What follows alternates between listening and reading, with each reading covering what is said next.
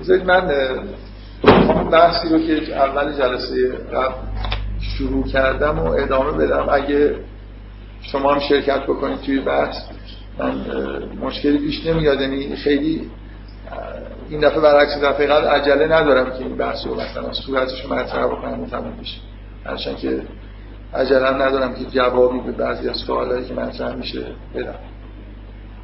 فکر می‌کنم جلسه قبل حالا من احتمالا طوری مطرح کردم که یه جورایی شاید این یه شبهه پیش اومد مثلا آخرین کسی که یه سوالی کرد حرف از این زد که این اصلا سوالا خیلی موضوعیت نداره مثلا با لیبرال دموکراسی میشه مشکل رو حل کرد.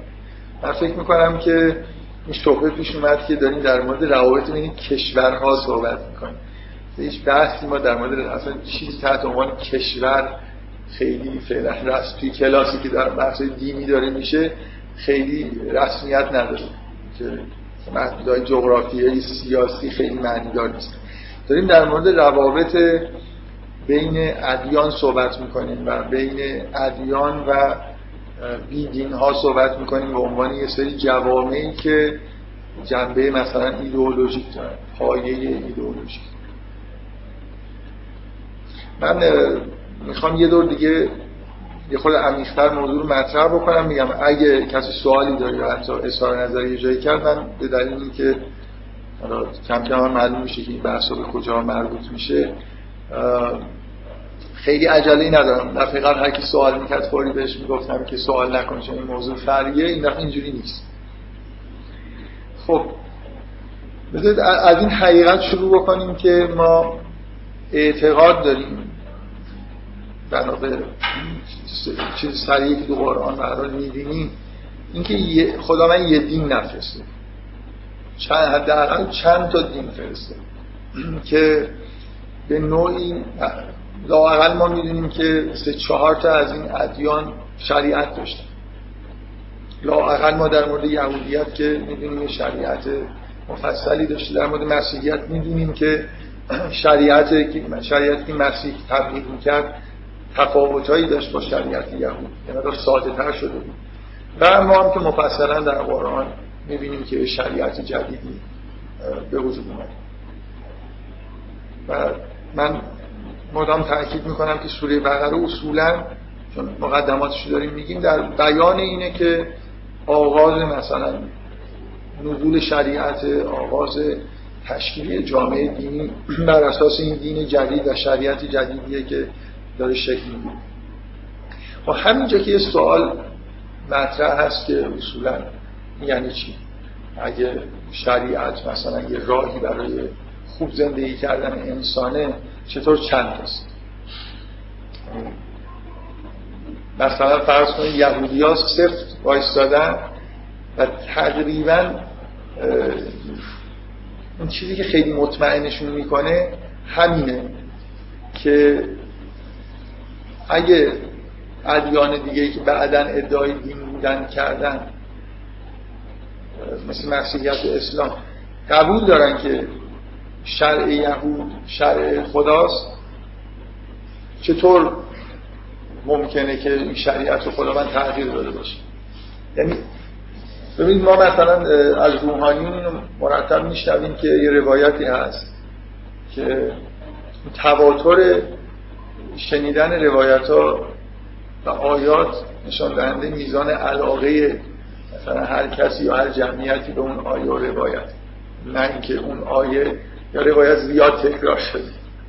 شما هزاران بار احتمالا شنیدید که مثلا حلال محمد حلال الی یوم القیامه و حرام محمد یه روایتی هست که میگه که شر تا قیامت برقرار.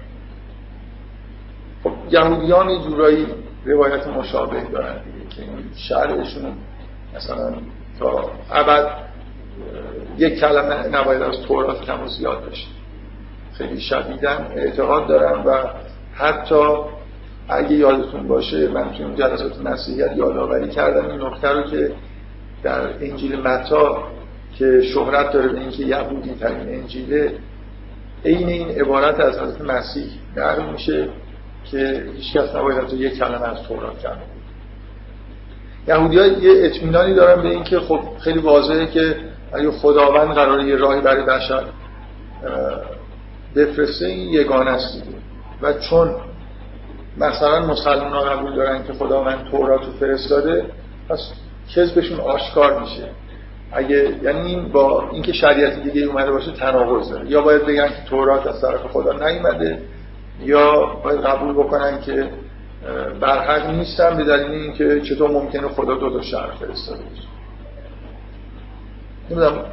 فکر می‌کنم به هر حال قبول دارید که اینجا سوال خیلی مهم و جالبی هست که چطور ممکنه که خداوند چند تا دین فرستاده باشه. تو قرآن حتی اشاره به صحف ابراهیم میشه.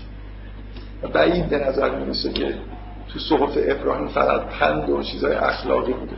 احتمالا شرعیاتی هم بود یا حالا به حداقل سه تا چهار سه تا یا چهار تا مورد ما در قرآن می‌شناسیم که و ببخشید در مورد نوح که سراحتا حرف از شریعت داره. میشه شرع لکم من الدین ما وسا مثلا به نوح و ابراهیم.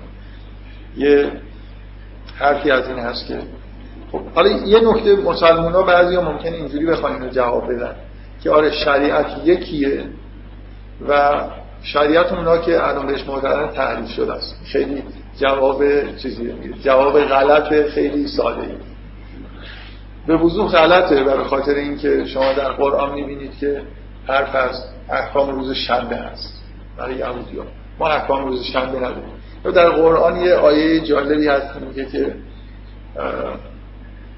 میگه کل تمام هل به بنی اسرائیل الا ما حرم اسرائیل علی نفسه. من قبل ان میگه که اصلا همه تعام برای بنی اسرائیل حلال بود. یعنی قبل از اینکه تورات اولا نشون میده قبل از اینکه تورات نازل بشه شریعت داشتن. ولی شریعتشون چی بود؟ همه چیزایی که یعقوب به خودش حرام کرده بود برای بنی اسرائیل حرام شده بود. ولی وقتی تورات نازل شد طور دیگه شد. این من نمی‌خوام وارد این بحث بشم ولی فکر می‌کنم این خیلی سوال مهم. بحث به اینکه آدما چجوری به این سوال جواب بدن اصلا موضع گیریشون در مورد شرع و شریعت و فقه و این چیزا ممکنه تفاوت داشته باشه. فکر می‌کنم جواب نزدیکی به درست اینه که اصولا شریعت یگانه نیست و حالا دلیل اینکه چرا شریعت یگانه نیست و می‌تونه مثلا فرض کنید. یه, جواب خیلی ساده اینه که شما می‌تونید فرض بکنید که قراره که شریعت نهایی بیاد. مثل شریعت های مقدماتی هم اومده که توی بعضی از اون شریعت های مقدماتی یه جور حالات مثلا اون قوم خاصی که این شریعت براش می اومد رعایت شده. شرع نهایی که برای همه انسان هاست خب ویژگی دیگه یعنی من به عنوان مسلمان می‌تونم جواب خیلی سردستی ساده بدم به یهودیا بگم شما شرعتون شرع بنی اسرائیل ما شرعمون شرع همه انسان هست. چون مخاطب این شرع با اون شرع فرق می‌کنه مثلا بنی اسرائیل ویژگیهایی داشتن. مثل اینی که شما عرفا حالا نه اونایی که من به شرع توجه نداشتن حتی اونایی که به شرع توجه داشتن و دارن شما اگه برید پیششون ازشون دستور العمل بگیرید به غیر از شر به خود شما نگاه می‌کنن و یه چیزای خاصی میگن. مثلا با توجه به وضعیت شما یه ذکری به شما مثلا میدن که این ذکر به درد شما می‌خوره. به درد حال این. خب خیلی واضحه که اگر محدوده آدمایی که قرار براشون شر تنظیم بشه کوچیکتر باشه خب یه ویژگی های خاصی ممکنه پیدا کنه. شاید یه نفر به که بنی اسرائیل بنا به ویژگی های خاص خودشون احتیاج به شریعت سنگین تری داشتن و بعدا مثلا وقتی که برای همه انسان ها قرار شر به وجود بیاد می‌تونه روی دیگه باشه. من, من می‌تونم توجیه بکنم اختلافه و جالب اینه که یهودی ها خودشون منکر نیستن که شرعشون شرع اختصاصی بنی اسرائیل. اگه اونا ادعای جهانی بودن داشتن اون وقت شاید این سوال سوال جدی تری میشه و این جواب جواب ساده نزدیک به حقیقته نه لزوما حقیقت. یعنی یه خورده فکر می‌کنم باز مسائل پیچیده تر وجود داره. اینجا توضیحات بیشتر می‌خواد. فکر می‌کنم که اصلا قابل ارائه نبود ولی الان میشه به یهودی ها حداقل به راحتی جواب داد که ما همونطوری که شما خودتون میگید دینی جهانی نیستید. شرعتون هم شرع جهانی نیست و تفاوت. من می‌خوام باز بذارم وارد جزئیات نشم که این موضوع مثلا موضوع خوبی خودتون روش فکر کنید به هر حال ما یه واقعیتی در واقعیت تاریخی داریم اونی که خداوند چند تا دین فرستاده. حالا یه نگاه باز ساده غلط و متداول اینی که میگن که هر دینی که میومد دین قبلی خودش رو نسخ می‌کرد. خیلی احتمالا اینو شنیدید. یعنی اون دین دیگه از اعتبار میفته یعنی وقتی مسیح ظهور می‌کنه دیگه تبعیت از تورات مثلا درست نیست. شما باید از شر اون چیزی که حضرت مسیح میگه. و یهودی بودن دیگه مشروع نیست. همه یهودی باید مسیحی بشن و وقتی که اسلام میاد دیگه جز اهل کتاب بودن مشروع نیست. همه کسایی که تو اهل کتاب هستن باید به دین اسلام در این اون روی کرده تاریخی مسلمان هاست که بر اساسش با اهل کتاب هم مثل کفار جنگیدن دیگه یعنی هر کسی که به اسلام به معنای دینی که و شرعی که پیغمبر ما آورده ایمان پیدا نکنه و شهادت این نگه جز کفار حساب می‌شد و یه جورایی حالا نزدیک به محدور دم بود حالا. دقیقا محدور دم بود من نمی‌دونم ولی خب می‌شد باشون مثلا جنگید حتی به اصطلاح می‌شد جهاد ابتدایی کردن یعنی به جوامع یهودی و مسیحی هم می‌شد حمله کرد. بر اساس همین نوع روی کرده که چون مشروع بلکه واجب بوده که سرزمین های مسیحی ها و یهودی ها هم تصرف بشه توسط مسلمان ها به هر طریق ممکن. اینا مسلمون بشن الان این ادعاهایی نسبت به سرزمین هایی که مسلمان ها با جنگ تصرف کردن وجود داره که اینا شرعا مثلا مال ماست. ولی اگه زیر سوال باشه که آیا این جنگ ها اصولا شرعی بوده یا نبوده اون وقت که اون سرزمین ها شرعا مثلا به ما متعلق داره میره زیر سوال. حالا وارد این بحث های سیاسی این شکلی نشیم. من سوالم اینه که آیا واقعا ماجرا اینه که تبعیت از شریعت مثلا موسا در زمان حاضر از نظر خداوند مقبول نیست برای خاطر اینکه شریعت بهتری اومده. ببینید باز اینجا این نکته هست. اونم اینه که اگه نفر اناد داشته باشه یعنی الان من یهودی بودم یا مسیحی بودم و برام واضح و روشن شد که اسلام دین حقه. ولی من روی یه انادی مثلا این که اصلا موضوعیت نداره. یعنی یه جورایی فکر می‌کنم که خود اون اناد همه چیزو باطل می‌کنه. یعنی من بفهمم که حقیقت چیه. ولی نکته اینه که مسلمون ها من همش دارم در مورد روابط بین جوامع دینی حرف می‌زنم. مسلمون ها حرفشون چیه که باید همه مثلا مسیحی ها و یهودی ها رو مسلمون بکنن؟ من می‌خوام از اینجا شروع از اینجا شروع کنم.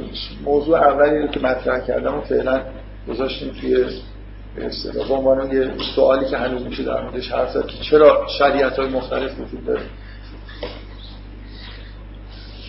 سوال. اینه که توی قرآن شما چی می‌بینید آیا یه جامعه جدید دینی که تشکیل میشه در صدد انحلال بقیه جوامع دینیه؟ یا قرار یه جور تعامل باشون داشته باشه. مثلا میپذیره که اون جوامع دینی هم همچنان به حیات خودشون ادامه بدن هر کسی به شریعت خودش عمل بکنه یا نه. اگه نمیپذیره چجوری می‌خواد مثلا حرفو پیش ببره؟ اینجا خیلی سوال و ابهام وجود داره. من دفعه قبل که کار آخرش به اینجا رسید که یه نفر گفت که با استفاده از لیبرال دموکراسی مسائل حل میشه. مسائل سیاسی نیست مسائل دینی خیلی به نظر عمیقی هستن. که من نهایتا هدفم اینه که یه جوری مسئله اهل کتاب نحوه مواجهه با اهل کتاب رو باید یه جوری از توی قرآن سعی کنیم بفهمیم. اینجا خیلی زرافت هایی وجود داره یه پیچیدگی هایی وجود داره. من سعی کنم بگم که پیچیدگی ها چیه. بفهم اشکال نداره. من برای شما این دوتا با هم سر رو من همیشه یادم در زندگی شنیدنم که یک بار دیگه هم شما درباره این صحبت کردید یکی از جوانی که یکی از که اسلام رو حق یا به مثلا مسیحی که چیز هم نمی‌کنه. در واقع به دلایل مثلا اجتماعی به اعلام نمی‌کنه. اعلام نمی‌کنه. خب این آدم مثلا عبادتش عبادت مسلمان نیست مثلا این دو تا قسمت انار محسوب نمیشه. یه کمی که مثلا نباید از جامعه بکنه و بیاد تو جامعه جدید. من من اون دفعه فکر می‌کنم گفتم که تایید نکردم که این درسته یا غلطه. گفتم من شک دارم حتی همچین چیزی. فکر می‌کنم اینجوری گفتم. من تردید دارم که اگه یه مسیحی بفهمه که مسلم اسلام دین حقه لزوما معنیش این باشه که باید رسما اعلام بکنی که من مسلمان شدم. به شریعت باید برای, من خود جای تردیده که اینجا مسئله چقدر مسئله حیاتیه. بذار من دارم سعی می‌کنم توضیح بدم که بیاید برگردیم یه چیز خیلی اساسی. اونم اینه که هدف نزول شریعت چی؟ مناسبت این حرفا با این آیه ای که الان در واقع داریم در صحبت می‌کنیم. اصولا شریعت اومده که یه مجموعه احکام و قوانینی در واقع برای انسان از طرف خدا وضع شده که ما بتونیم با عمل کردن به این امرا و عمل نکردن به نهیا عبادت بکنیم دیگه بندگی خدا رو من سعی کردم بگم که هر دو تا قسمت مقدمه سوره بقره اگه دو تا قسمت در نظر بگیریم یکی این تقسیم بندی سگانه یکی داستان آفرینش تا به ماجرای بنی اسرائیل برسیم. حالا ممکنه ماجرای بنی اسرائیل هم این نفر بگیم باز مقدمه شروع مثلا از موضوع شریعت توی سوری برهر است به حال این این دو تا قسمت خاص مقدمه هر دوتاشون در جهت اینن که نهایتا ختم میشن به اینکه به شما بگن که شریعت لازم یه بار تحت همین عنوان که شما ببینید که مثلا متقین و کفار و الذین فی قلوب مرض هستن و درمان همه آدما عبودیت. یعنی تو ذهن ما باید شکل بگیره که خب عبودیت چجوری به وجود میاد؟ اینکه یه مجموعه ای از فرامین باید وجود داشته باشه نهی باید وجود داشته باشه که من بر اساس اون عمل بکنم و بندگی خدا رو کرده باشه یه بخش دیگه مقدمم باز اون داستان آفرینشه که آخرش به اینجا ختم میشه که وعده اینو میده که حالا حبوط بکنید. من براتون هدایت میفرستم. اگر از هدایتی که براتون فرستم تبعیت بکنید لا خوف علیکم مثلا. لا خوف علیهم ولا هم یحزنون بنابراین این شریعت ها اصلا شما وقتی می‌خواید در مورد این بحث بکنید که شریعت ها هم دیگر نسخ می‌کنن نمی‌کنن خیلی مهمه که این دیدگاه داشته باشید که این شریعت به چه درد می‌خوره. شریعت اومده شما یه چیزی از فرمانهای از طرف خداوند رو می‌گیرید و بر اساس اون شریعت عمل می‌کنید. و همونطوری که از اسم اولا دارید بندگی می‌کنید به این معنا که فرمانهای خدا رو اطاعت می‌کنید ثانیا این شریعت همونجوری که از اسمش برمیاد همینجوری نیست که یه مجموعه فرامین رندوم باشه. یه بار اینه که اگه خداوند یه مجموعه فرامین رندوم هم صادر می‌کرد به نوعی ممکن بود شما بگید که به هر حال ما تبعیت می‌کنیم و داریم بندگی می‌کنیم. ولی اصلا اینجوری نیست. یعنی واقعیت اینه که این شریعت همونجوری که از اسمش برمیاد راهیه به سمت یه چیزی یعنی بر اساس یه حکمت و حقایقی برای رشد انسان اعمال رو شما انجام می‌دید و به رشد قراره که به یه جایی برسید. همونطوری که من جلسه اول تاکید کردم که خیلی مهمه که شما ببینید که وقتی قرآن از متقین حرف می‌زنه متقین به جایی رسیدن. متقین همینجوری این نیست که شما بگید نفر آدم متقی یعنی آدمی که خیلی مواظبه که گناه نکنه و خیلی مواظبه که عبودی شرایط عبودیت رو انجام بده و حالا ممکنه هر حالی داشته باشه. تو قرآن می‌بینید که اینجوری نیست. اینا یه در اثر تقوا یه دریچه های شناختشون باز شده. یه انگار دارن به عالم غیب سفر می‌کنن. یه چیزهایی می‌بینن که انگار حقایقی رو می‌شناسن که آدم های غیر متقی نمی‌شناسن. و تقوایی بدون نتیجه معنی نداره. و راه تقوا چیه؟ اینکه شما به شریعت عمل بکنید بندگی بکنید. و بنابراین باید تصورتون این باشه که شریعت شما رو به همچین جاهایی میرسونه. یعنی اگه کسی شریعت الهی رو عمل بکنه حتما به یه جای مثل جایگاه متقین می‌رسه به ایمان کاملی دست پیدا می‌کنه. بنابراین شریعت از اسمش برمیاد که راه دیگه یه تذکر کوچیک می‌خوام بدم. این یکی از ایرادای حرف زدن های من اینه که من اصطلاحات رو هر دلم می‌خواد به کار می‌برم. مثلا میگم کاپیتالیسم ولی منظورم اون کاپیتالیسم نیست که همین میگن. میگم مرد سالاری ولی منظورم اون نیست که دیگران میگن. فمینیسم هم همینجور. چه میگم خیلی جا هست که چیزهایی رو به میل خودم استفاده می‌کنم. حالا میگه به میل من سوالم اینه که این کار خوبی کردن عرفا که حرف از طریقت زدن. این کلمه شریعت رو برداشتن جاش طریقت استفاده کردن. این گاهی اوقات یه چیزی یه واژه‌ای توسط یه عده غصب میشه و در این معنای دیگه ای داره به کار میره. اینکه آد... یه آدمی اگه عرفا می‌خواستن تاکید بکنن که بابا این راه طریقت یعنی اینکه من می‌خوام یه راهی رو برم به یه جایی برسم. اینجوری نیست که بخوام به ظواهر مثلا اعمال همینجوری عمل بکنم. در تاکید روی اینکه یه باطنی اینجا وجود داره و یه اتفاقی قرار بیفته در اثر عمل به شریعت حالا حرف از طریقت زدن. البته خب یه دلیلش هم این بود که بعضیاشون طریقتشون مطابق با شرع نبود. شاید به این دلیل از واژه جدید است ولی اونایی که شریعتشون مطابق با شرع بود چی؟ بازم حرف از طریقت زدن. این خوبه که آدم یه واژه‌ای رو که دیگران دارن بعد استفاده می‌کنن و ما کوتاه بیایم یه واژه جدید بگیم که اشتباه نشه مثلا با این اصطلاحات. به نظر من کاپیتالیسم همونی که من میگم دیگه یعنی اصالت سرمایه.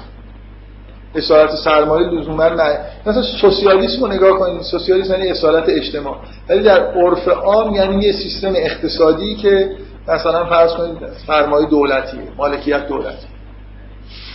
اسما رو یا فمینیسم واقعا به نظر من چیزی که الان بیشتر استفاده ای از کلمه فمینیسم میشه مناسبه که بهش بگیم آنتی فمینیسم اگه واژه فمینیسم رو دقت بکنید که یه اصالت زنه یه نهزتی که همش داره حرف اینو می‌زنه که زن چیزی غیر از مرد نیست و فعالیت هایی که می‌کنه. فرق نباید بذارید بین زن و مرد. خب این یه جورایی واژه فمینیسم برعکسه که فمینیسم یه جور ادعاش اینه که یه چیزی تحت عنوان فمینیسم یعنی زنانگی وجود داره که اصالت داره. در حالی که این فمینیسم معنای متعارف اینو نمیگه و الی آخر. من یه خورده این اناد دارم نسبت به اینکه تبعیت بکنم از یه نحوه خاص استفاده واژه ها که چندان به اون واژه نمی‌خوره و همجوری متعارف مثلا استفاده حالا به هر حال من می‌خوام بگم که شریعت هم طریقت دیگه. واژه‌ش هم همین اتفاقا فکر می‌کنم توی لفظ عرب حداقل در زمان حال اینجوریه که شما اگه بگید طریق یه جوری به یه راه کوچیکتری تو ذهن عرب میاد. ولی اگه بگید مثلا شارع از شهر حرف بزنید به نظر یه اتوبان مثلا تو ذهنش میاد. و شریعت واژه خوبی برای خاطر اینکه راه مثلا چند بانده است. ولی طریقت ممکنه خور راه باشه. براش این واژه شریعت نشون میده که قراره که ما از اینجا به جایی برسیم. حالا نکته اینه که ما قرار به یه مقامی برسیم حالا شما اسمشو بذارید مثلا در قرآن حرف از اسلام هست. مسلم بشیم به همون معنایی که ابراهیم مسلم واژه اسلام توی قرآن به معنای اسم این دین سوم حالا یا پنجم استفاده نمیشه. وقتی گفته میشه مثلا مسلم مخلصین له مثلا نحن له نمی‌دونم مسلمون یا در مورد ابراهیم گفته میشه که مسلم بود و این حرفا. این واژه به معنای عمومی تری داره به کار دقیقا اون چیزی که انگار انتهای شریعت. شما در انتهای اولا اسلام و مسلم خیلی به مقام بلندی داره اشاره می‌کنه توی قرآن. چون انگار حتی از واژه مؤمن و متقی و اینا میخورده بالاتر. و معنیش اینجوریه که شما ارادتون تسلیم اراده خداست. یعنی همون چیزی رو می‌خواید که خدا می‌خواد و چیزی رو که خدا نمی‌خواد شما نمی‌خواید. مثل, مثل ابراهیم. این بالا بودن مقام اسلام و مسلم توی قرآن شما از اینجا بفهمید که خداوند ابراهیم میگه که اصل قال اینی اسلم تو لرب العالم این انگار در یه جای ابراهیم به مقام اسلام تشرف پیدا می‌کنه و خداوند ازش تصمیم مثلا محض رو می‌خواد. حالا اینکه در چند سالگیشه ولی خب به هر حال و آزمایش هم از ابراهیم میشه که این مقام تصمیم خودش نشون شریعت یه جوری در واقع راهیه که ما رو به این مقام میرسونه با اینکه ما خودمون رو تسلیم در واقع عوامر و نواهی خداوند می‌کنیم. حالا خیلی واضحه بدیهیه. شما می‌تونید با عمل کردن به شرع یهود به این مقام برسید و رسیدن و می‌رسن. همین الان هم شما مطمئنا بین یهودی ها آدمایی که نزدیک به این مقام مثلا اسلام و مسلم و اینا هستن پیدا می‌کنید یا در مسیحی ها یا در مسلمان ها. همه این آدمایی که به شریعت عمل می‌کنن می‌تونن به همچین جایی برسن. ما در قرآن اوصاف بعضی از اهل کتاب رو می‌بینید که چه تجلیلی ازشون میشه. دقیقا به مقام معنوی بلندی رسیدن. چجوری رسیدن؟ خب هم شریعت خودشون عمل کردن. خیلی در وقتی شما خودتون رو تسلیم می‌کنید در مقابل خداوند کافیه که مجموع احکام باشه احکام خوبی باشه خودتون رو تسلیم بکنید و به مقام می‌رسید. این اتفاقی که افتاد من تاکیدم رو اینه. باز مناسبت این حرفا با این چیزایی که داریم الان میگیم بغیر از نکتهایی که بعدا روشن میشه اینی که فعلا ما داریم در مورد این الذین فی قلوب مرض پدیده ای که منجر به نفاق توی جامعه اسلامی میشه صحبت می‌کنیم. کاملا واضحه که اینا در واقع شما توی جامعه دینی که مسلمانان هستن حتی در زمان پیغمبر مؤمنین و متقین و واقعی در اقلیت. و این من همش تاکیدم رو این بود که ویژگی جامعه دینی اینه که شما وقتی جامعه دینی رو تشکیل می‌دید آدمای خیلی خیلی زیادی جمع میشن در و اون آدمایی که اصلی هستن واقعا ایمان واقعی دارن تقوا دارن مسلم هستن اونای اقلیت خیلی کوچیکی رو تشکیل در مورد اسلام حتی در مدینه یعنی در بین مهاجرین و انصار همین وضعیت وجود داشته. چه برسه بعد از فتح مکه و پدیده یدخلون فی دین الله افواجا اون فوج هایی که اومدن که اصولا دیگه باید حدس بزنید که اکثریت قریب به اتفاقشون ناخالصی بودن. بفرمایید. نه بذارید من فکر کردم می‌خواید که من می‌خوام بگم و بگیم خب آره اینکه چرا اینقدر ابراهیم تو قرآن به عنوان در واقع من اینجوری می‌خوام بگم. ما سه تا جامعه دینی داریم حداقل یهود و مسیحی و واقعی تو دنیای الان یا در زمان پیغمبر فرق سه تا جامعه دینی وجود داره. تو هر سه تا اینا مسلمینی وجود دارن به معنای واقعی کلمه. دقت می‌کنید. و اینا در هر سه تا هم حالا ممکن در زمان پیغمبر این نسبت توی جامعه اسلامی خیلی بیشتر است جامعه مثلا یهودی یا مسیحی. ولی الان شاید کمتر هم باشه. آدم های واقعا با تقوا و اینا نمی‌دونم. در بین مسلمین چند درصد یا هزارم یا میلیونی ها متشکل نمی‌دونم واقعا من خیلی خوشبین نیستم نسبت به جامعه اسلامی چه سنیش چه شیعش و اینکه شاید الان مسیحی از ما جلو افتاده باشه من نمی‌دونم. از معنوی کدومشون الان حقیقتی که این توش بیشتر تجلی می‌کنه باید بریم مطالعه بکنیم. من فکر می‌کنم هنوز مسلمان ها بعدشون بد نباشه. به دلیل اینکه نماز می‌خونن یه جور این مسیحیت مخصوصا پروتستانتیسم به دلیل یه جور حزب شریعت خیلی مشکل پیدا کردن یعنی وقتی که روزانه یه کارایی رو نمی کنن حالا برای اونایی که آدم های خاصی هستن روزانه یه اعمال عبادی انجام بگذاریم. حالا این اصلا این موضوعیت نداره که در مورد این صحبت بکنم نکته اینه که یه جامعه من می‌خوام تاکید بکنم چرا اینقدر قرآن از ابراهیم حرف می‌زنه و یاران ابراهیم. برای اینکه اونا اون جامعه دینی اسلامی کوچولویی هستن که خالص خالص. برای اینکه ابراهیم جامعه دینی تشکیل نداد.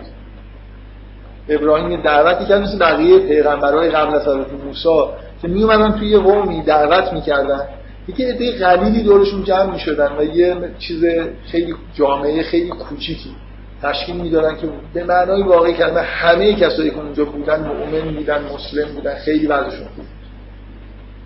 وقتی که شما یه جور جامعه دینی پایگذاری می‌کنی در واقع حضرت ابراهیم پایگذار یه جامعه دینی به معنای که موسی پایگذاری کرد نبود و قرار نبود باشه. انبیاء قبل از حضرت موسی این کارو نمی‌کردن. برای اولین بار در زمان حضرت موسی که یه جمعیت بزرگی یه قومی به یه دینی در اومدن. قرار شد از شریعتی تبعیت بکنن با یه مقدماتی که حالا این ربط داره به ادامه بحثا که در مورد یهودیته که چجوری این اتفاق بزرگ توی دنیا افتاد که ما صاحب یه جامعه شدیم که شما مثلا در جامعه حالا کلمه جامعه رو براش به کار نبرم در اون گروه اطراف یاران حضرت ابراهیم خب پدید نفاق هم به اون صورت نمی‌بینید الذین فی قلوب مرض هم نیستن. آدما در جونشون در خطر اومدن ایمان آوردن و طبعا آدمای زبده ای هستن. اینه که حقیقت اسلام در ابراهیم و یارانش در واقع مثل اینه که اون بخش خوب جوامع دینی فعلی این سه تا جامعه دینی که اهل کتابی که وجود دارن یه جور اون قسمتیه که مشابه همون یاران هست ابراهیم هستن دیگه. مثل اینکه اون آدما توی این جوامع مشابهش پیدا میشه یا پیدا نمیشه. یه تعداد خیلی خیلی زیادی از این آدمایی که توی جوامع زندگی می‌کنن در واقع پرت هستن و یه هسته مرکزی این جوامع دارن که اون چیزیه که خداوند می‌خواد تشکیل بده. حالا وقتی که دین اسلام ظهور می‌کنه ما با دو تا جامعه دینی همزمان روبرو هستیم و اسلام تبدیل میشه به جامعه دینی سوم.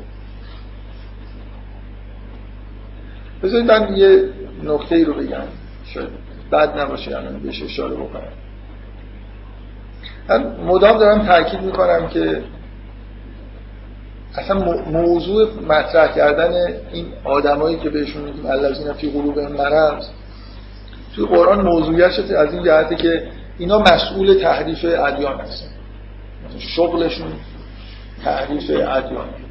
و با همه ادیان هم این کار رو می‌کنن. با اسلام هم این کار رو کردن. یعنی اصلا اصولا این که یه دین سالم بمونه یه جورایی محاله برای خاطر اینکه اکثریت خلاص میفته دست هم مسئله حکومت و سیاست و اینا نیست. اکثریت علمای یهود چطور اتفاقا آدمایی بودن که بیشترین ضدیت رو با مسیح کردن؟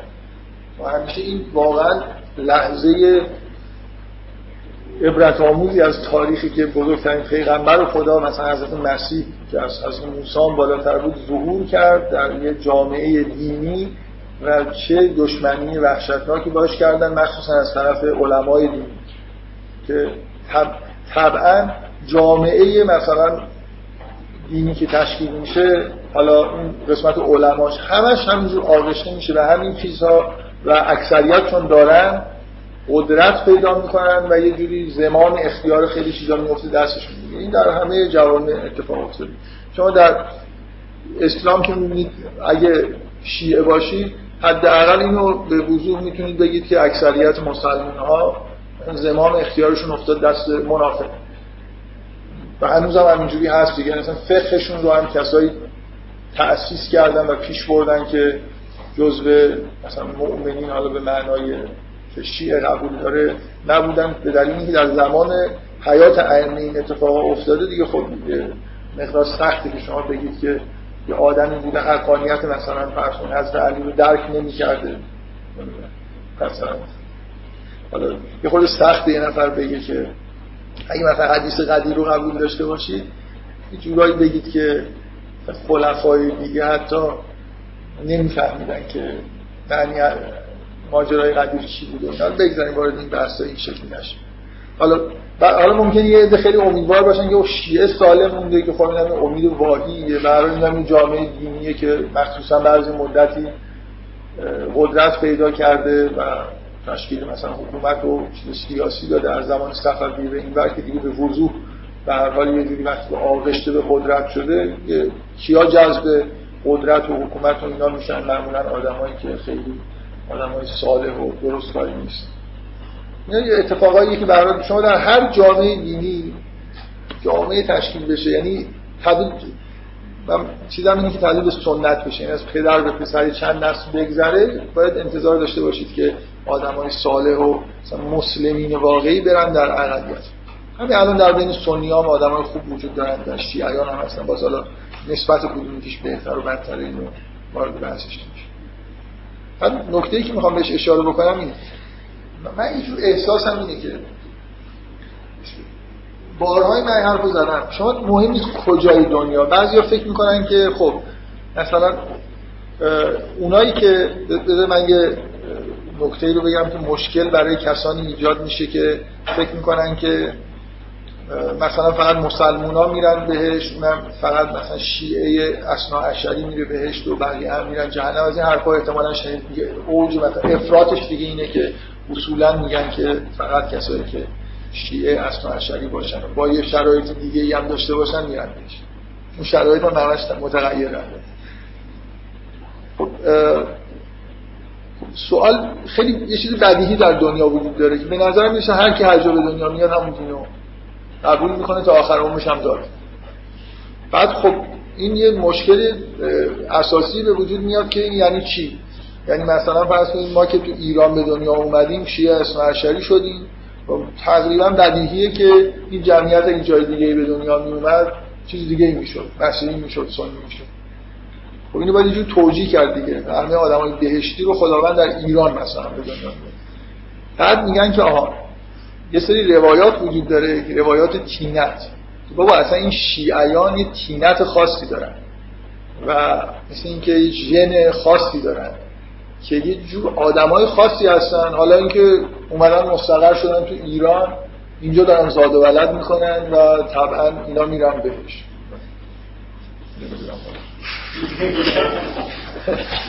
من فکر کنم آره در مورد ایرانی خیلی بعید اصلا قسمت ایرانی های بهش بگن خالیه.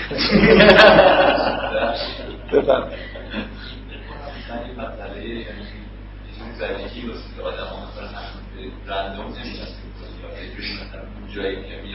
که من نمی‌دونم چه نسبتی ولی یه جوری یه نسبتی با خودش داره طور نیست که میرم رندوم بیان خب رندوم میمادن آره ما مطمئن بودیم که رندوم بیان یعنی نمیگم که حرفتون غلطه ولی استدلالتون خب نه دیگه آخه این خیلی حرف عجیبیه. یعنی من می‌خوام من نمی‌خوام بگم که استدلال ناقص این که در راه فرارش اینه که شما بگید آره اصلا این چیز ژنتیکه دیگه. اینکه این حرفی که من زدم از این موضوع رندوم یا غیر رندوم بودن تولد در جغرافیا که قوی تره شما بگید یه چیز ژنتیک اینجا وجود داره. نه من کاملا خوب. یعنی بدیهیه که مثلا این طوریه براتون پیامبران که مثلا فرزند دارن ولی یک آدم رندوم به دنیا نمیاد. این مطلبش بدیهیه یعنی فرض شما این فرضی که رندوم آدم به دنیا اومده باشن نه با فرض رندوم به دنیا نیست. مثلا اینی که واقعیتی که ما در دنیا می‌بینیم اینجوری نیست که آدمایی که الان تو ایران هستن آدمای صالحی هستن شاید برعکسش واقعیت داشته باشه. یعنی ما با یه معیارهای کلی اگه نگاه کنیم به انسان ها هیچ صلاحیتی من نمی‌بینم توی مردمی که این طرف دنیا دارن زندگی می‌کنن از نظر عبادت کردنشون نماز خوندن ایرانی ها سه خلاف شد در سه وقت می‌خونن. من که هیچ نمی‌فهمم که این یعنی چی در سه وقت خوندنش. و چه می‌دونم هزار تا اصلا دور یک از دروغوترین ملت های دنیا فکر می‌کنم ایرانی ها باشن. یعنی شما یه چیزی می‌بینید در اینجا که اون تقوا به معنای واقعی کلمه مسلم بودن به معنای واقعی کلمه شاید مسلمان های جنوب شرقی آسیا با این معیارهای کلی بهشون نگاه کنید آدمای بعد خب این حرفا رو اگه من بزنم یه نفر می‌تونه بگه آقا یه چیزای باطنی وجود داره اصلا دیده نمیشه. این توی ایرانیا میشه در رفت. یعنی اینکه من نکتهش این نیست که رندوم به دنیا اومدن نیومدن نیست. مثلا اینه که ما اون بهشتی بودن رو اصلا من نمی‌بینم. من یه معیارایی دارم برای اینکه آدم خوب کیه کیا میرن بهش کیا میرن جهنم. و نگاه می‌کنم می‌بینم که این شیعیان که در ایران دارن زندگی می‌کنن الذین قالوا ان شیعه حضرت علی. من اصلا آرم میاد واقعا به مردم. ایران مثلا بگم شیعه. یعنی یه جوری تایید بکنن که اینا پیرو حضرت علی هستن. اینا دروغ میگن. میگن با شیعه حضرت علی هستن شباهتی به حضرت علی ندارن. من شباهتی نمی‌بینم. اتفاقا ادعا وجود داره مثلا حادتر میشه. یعنی اگه یه نفر ادعا نداشته باشه من خیلی باش مشکل ندارم. وقتی یه نفر ادعا داره و بعد همه کاری که می‌کنه خلاف مثلا چیزی که دین از ما خواسته از اخ... اخلاق چه می‌دونم. ببینید من حرفم اینه که شریعت یه چیزی وجود داره. ما قرار به یه جایی برسیم. این جایی که قرار برسیم یعنی شبیه پیغمبرا بشیم. آدم قرآن رو می‌خونه یه ملاکایی دستش میاد. این آدمای خوب چجوری اونو من اینجا نمی‌بینم. بنابراین حدیث اینا تینت برای من کسی بخونه یا بگه جغرافیا اینجا یه جور خاصی و هواش که آدمای خوب اینجا به دنیا میاد من به نظرم آدمای خوب در سراسر دنیا جورای پراکندن. حالا اینکه پراکندگیشون از نظر جغرافیایی در کدوم دین باشن. با, با اون معیارهای کلی اگه نگاه بکنیم همچین چیز من هم چیزی می‌بینم. و فکر می‌کنم تو قرآن هم کم و بیشی همچین چیزی داره تایید میشه. وقتی که مثلا اینقدر از بعضی از اهل کتاب تجلیل می‌کنه یعنی در بین مسیحی ها بین یهودی های همچین پدیدهایی همچین انسان هایی وجود دارن انسان های برجسته هستن. ببینید من, من نکته ای که می‌خواستم بگم من احساسم اینه که یه آدم الان اگه در دین مسیح به دنیا بیاد در یهودی بین یهودی ها به دنیا بیاد بین مسلمان ها یا اصلا جایی که دینی مثلا رسمی وجود نداره یه تلاشی باید بکنه تا حقیقت دین رو کشف بکنه. چون همه جا آموزش های دینی آموزش های تحریف شدن. چند درصد تحریف توش وجود داشته باشه. در هر حال یه جور یه پدیده واضحی وجود داره. یه جور ظاهرگرایی وجود داره در آموزش های دینی. شما باید اینو در به هر حال یه آدم باید به این هوشیاری برسه که عمل به شریعت فقط نمی‌دونم یه سری اعمال ظاهری نیست. قرار یه راهی طی بشه. شما چه مسیحی باشید چه یهودی باشید معمولا آموزشی که می‌بینید توی جامعتون آموزش سطح بالای از نظر دینی نیست که حد اقلایی رو بهتون میگن تحریف شده به معنای این نیست که این احکام نمی‌دونم درستن یا غلطن. طرز تلقی که از احکام وجود داره همیشه یه جورایی سطح پایین. یعنی اون باطنی که باید داشته باشه رو ازش یه جوری گرفتن. همین جای دنیا این پدیده هست. این من چیزی که می‌خوام بگم اینه که همه آدما هر جای دنیا به به دنیا میان باید تلاش کنن تا یه حقایق رو کشف کنن. ایران غیر ایران نداره. و نکته خیلی مهم به نظر من اینه. من جدا گاهی فکر می‌کنم که با توجه به وضعیتی که مثلا مسلمان الان دارن یه کسی که در جهان مسیحی به دنیا میاد راهش برای رسیدن به حقیقت مسیحیت یعنی رسید راهش برای مسلم شدن. از طریق خود دین مسیحیت نزدیکتره تا تشخیص دادن این که یه دینی خارج از این محدود وجود داره که اصلش بهتر از اصل مال منه. دقت می‌کنید؟ یعنی سه تا سه تا نسخه بدنی وجود داره. من یکیشو خیلی خوب می‌شناسم. اینجا به دنیا اومدم اینو خیلی خوب به من آموزش دادن. یعنی مسیحی روح مسیحیت رو خیلی به چون هر شب مطالعه کنید شاید باز مثل یه بچه مسیحی نفهمید روح دین مسیح رو که حقیقتی توش هست واقعا که میشه از طریقش به سعادت رسید. اینکه انتظار داشته باشید که یه آدم مسیحی بتونه درک بکنه که اون کپی که از اسلام الان وجود داره رو اگر توش بره و یه چیزایشو بزنی کنار اون توش یه چیز بهتر از اینی که توی مال من هست وجود داره این خیلی خارج سخت من خیلی احساس نمی کنم که واقعا یه وظیفه وجود داره که همه مثلا بیان تحقیقات بکنن در مورد مثلا حقایق ادیان. من احساس نمی کنم که چیزی که به عنوان اسلام ما الان داریم به مسیحی و یهودی ها نشون میدیم چه تو کتاب ها چه تو مخصوصا عملمون. چیز خیلی خوبیه که آدما باید درک بکنن که این از یه حقیقتی اومده. خب البته آدم برجسته باشه خب قطعا با مسیحیت به مشکلات خیلی اساسی برمیخوره مخصوصا با مسیحیت به دلیل اون عقاید غیر توحیدی که اونجا رشد کرده. و ممکنه هر کنجکاو بشه نسبت به یهودیت یا اسلام که حداقل اصول دینشون توحیدیه و منحرفتن فرقه های اسلامی هم باز نسبت به مسیحیت به نظر میاد که توحیدی کرد در نکته اینه که ما الان با وضعیتی که باش مواجه هستیم وجود یه تعداد جوامع دینیه که از طرف منشأشون از طرف خداونده توشون یه هسته های سالمی وجود داره و حالا قرار اینا با هم دیگه تعاملی داشته باشه شما اگر الان اسلام دین آخر نبود و قرار بود یه دین جدیدی ظاهر بشه یا یا از شما بخوان که برای اینکه اوضاع دینی جهان سر سامان پیدا بکنه یه پیشنهادی بدید. چه چیزی به ذهنتون می‌رسه که چیکار میشه کرد؟ با این وضعیتی که ما الان داریم جوامع دینی با منشأ الهی وجود دارن که همشون هر یه جورایی اختلالای اختلالای توش به وجود اومده. یه پیشنهاد خب قدیم خیلی سعی کردن عمل بکنن. نشد اینه که اینقدر بجنگیم تا اونا تموم بشن. نشدن. به نظر نمی‌رسه دیگه از این به بعدم این دریافت دریافت استراتژیک خیلی قابل اجرا باشه. الان توی دنیا احساس می‌کنید که پیام دینی مؤثر و خوب چیه؟ اینکه یه آدمایی بیان تاکید بکنن رو اون حقایق. میگن که واقعیت اینه که اون شریعت یه چیزیه که حالت راه داره. یعنی اگه با شریعت موسی هم میشه به یه جایی رسید خب اونا رو تشویق بکنیم به جای اینکه حالا بیان هی مثلا فرض کنیم در جزئیات شریعت بحث بکنن که شریعت ما یه خورده بهتر شریعت شما نمی‌دونم فلانه. بیایم پیام دینی خوب اینه که هر کسی به شریعت خودش عمل بکنه و تأکید بکنیم روی اون حالت نهایی که آدم باید بهش برسن. تأکید بکنیم روی باطن این اینکه دین باید به اصطلاح چی باشه. روی اسلام به اون معنای واقعی کلمه تاکید بکنیم روی ایمان روی تقوا و روی اینکه به هر حال هر کسی در شریعت خودش باید مطیع کامل شریعت خودش باشه.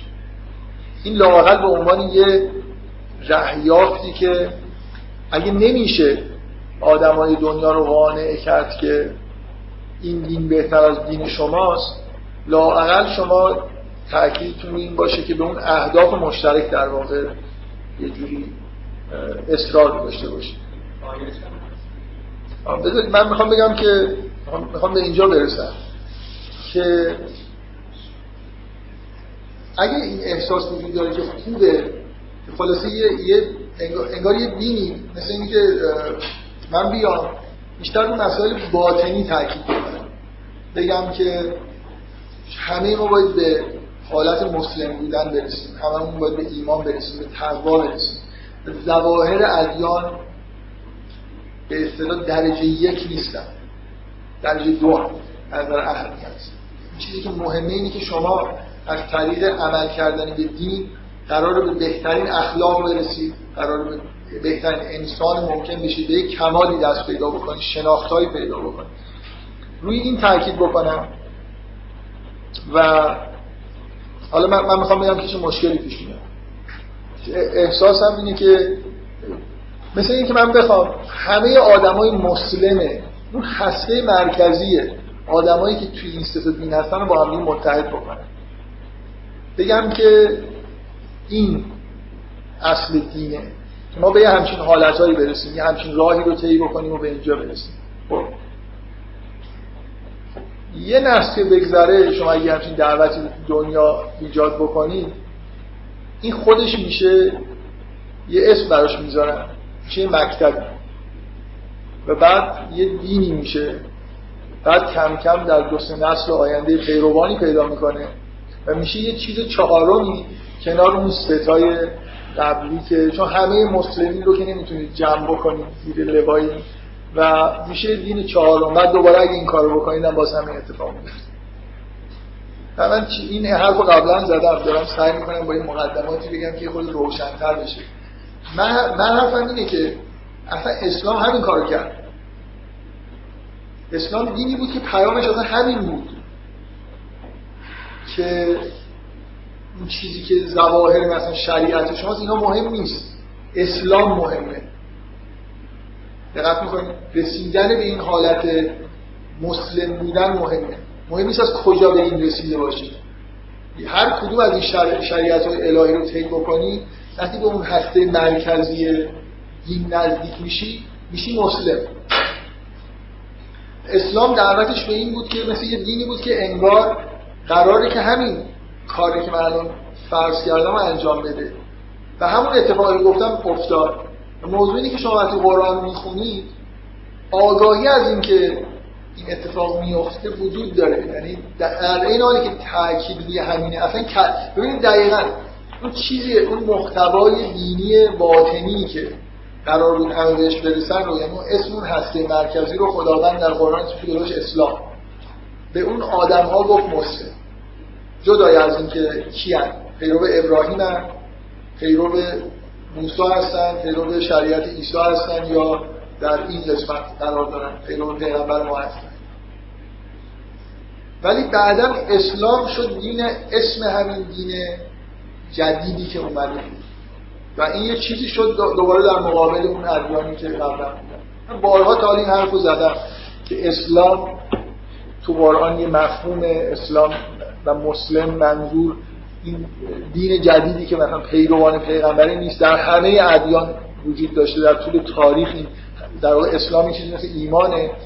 شما مثل اینه که یه دعوت بکنید که ای مؤمنین جهان با هم دیگه متحد بشید بعد اسم این دین رو بذارن ایمان بعد بشه تبدیل به دینی بشه که باز اکثریتش غیر مؤمنن یعنی که سنت میشه نسل در نسل به چیز می‌رسه.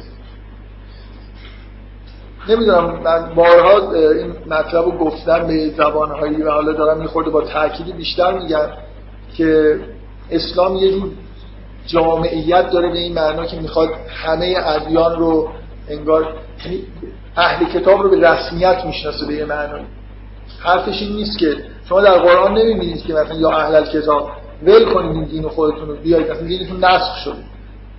یا اهل کتاب مثلا تعال و الی کلمت سوام بیننا و بینکم همش حرف از اینه که این ادیان تایید میشه که اینا مصدق ما مثلا. این, این دین مصدق همون چیزی که شما دارید. در این حالی که تاکید میشه که شریعت شریعت جدیدیه ولی یه جوری شریعت از نظر توی قرآن یه چیز درجه دوه. راه اصالت نداره. شما در همین آیه رو دقت بکنید. یعنی که شریعت اینجوری نیست که فکر بکنید یه چیز یگانه ایه که حالا اگه از این کسی پیروی نکنه دیگه نمی‌دونم به هیچ جا نمی‌رسه. اینکه مثلا چجوری کسایی که قبل از حضرت موسی بودن قبل از نزول تورات همون چیزایی رو نمیخوردن که یعقوب نمی‌خورد. بعد تورات اومد یه چیزای دیگه رو نخوردن. مسیح اومد عینا تو قرآن هست که بعضی از چیزایی که براتون حرام بود و حلال کرد. اسلام اومد یه چیزای دیگه همه چیزو حلال کرد. خوردنی ها رو به نظر میاد که اسلام در قرآن اینجوری میگه دیگه که همه چیز حلال.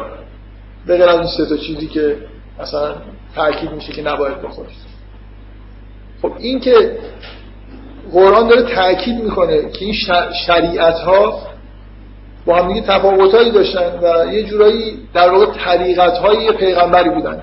در این حالی که شریعت اسلام قطعا بهترین شریعت و قطعا جنبه جهانی داره و حتما از همه کمتر تحریف شده. برای خاطر اینکه به یک کتاب کمتر تحریف شده در واقع برمیگرده به سنت کمتر تحریف شده برمیگرده. این اصلا مسئله برتری شریعت اسلام نسبت به بقیه رو من نمی‌خوام کوچکترین بحثی در موردش بکنم. واضحه که هر شریعتی از شریعت قبلی خودش به معنایی داره کاملتر ارائه میشه و برای نکته مهم اینه که جهانی داره ارائه میشه شریعت اسلام. به نظر میاد قرار تا ابد بمونه. ولی ولی نکته اینه که تمام قرآن مدام تاکیدش روی اون خسته مرکزی است. حقیقتی که قرار با شریعت بهش برسید و سعی می‌کنه که نه دعوت به جنگ می‌کنه در مقابل اهل کتاب نه دعوت به این می‌کنه که حتما مثلا فرض کنید شما باید اینها رو این به این آیه رو شما چجوری می‌فهمید؟ میگه حتی اگه حالا اهل کتاب اومدن خواستم با تو بحث بکنم به پیغمبر درباره حالا مثلا حقیقت دین تو دین اونا. میگه بهشون بگو که بگو اگه مسلم هستید اگه اسلام آوردید به اون معنای معنویش که کار تموم. اگه نه هم که هیچی. سوره آل امران نه معلوم نخون سوره آل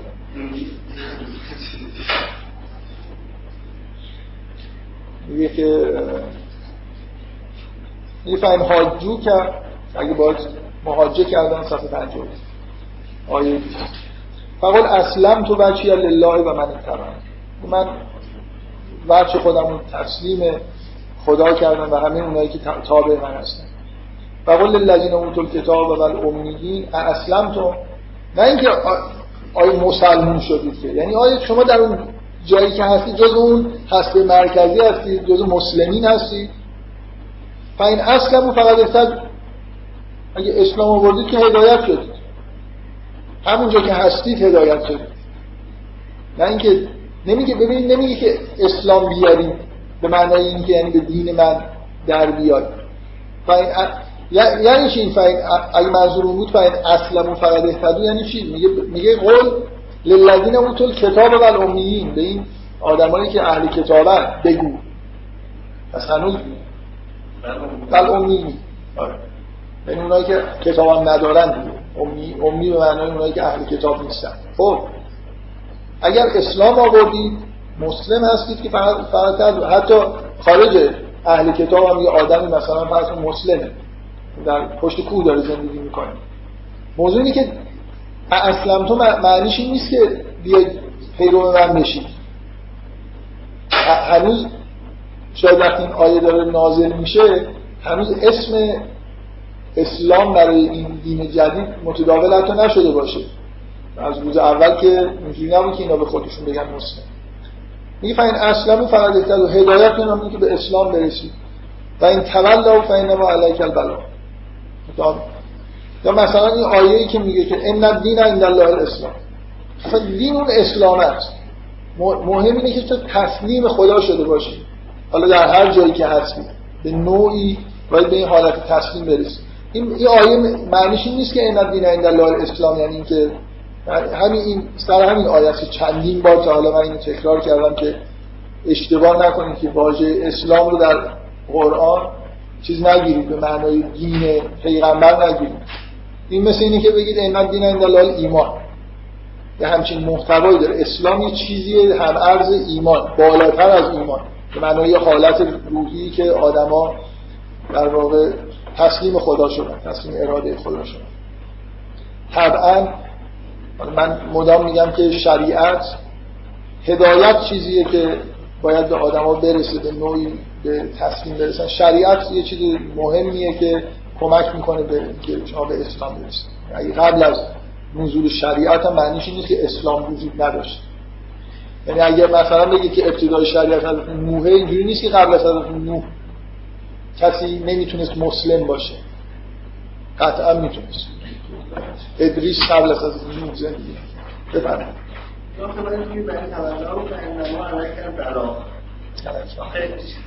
والله بسیر آره این بلاغ دیگه بلا... چیزی که چیزی که خدا پیغمبر داره ابلاغ می‌کنه همینه. باید تسلیم خدا بشه. مثل من گفتم الان یه دین جدید بیاریم که اون هسته مرکزی رو با هم متحد بکنیم. تو باید تو باید به این حالت روحی برسی. رسیدی به این حالت روحی؟ من از تو اینو سوال می‌کنم. تو داری با من در مورد شریعت بحث می‌کنی. من بهت میگم که تو خدا رو می‌بینی؟ شهود پیدا کردی نسبت به خداوند؟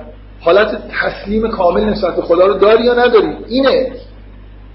اختلاف سر اینه که اینو داری یا نداری. با من سر اینه که نمی‌دونم روزی چند رکعت نماز باید بخونی بحث نکن. می‌فهمی جواب چیه؟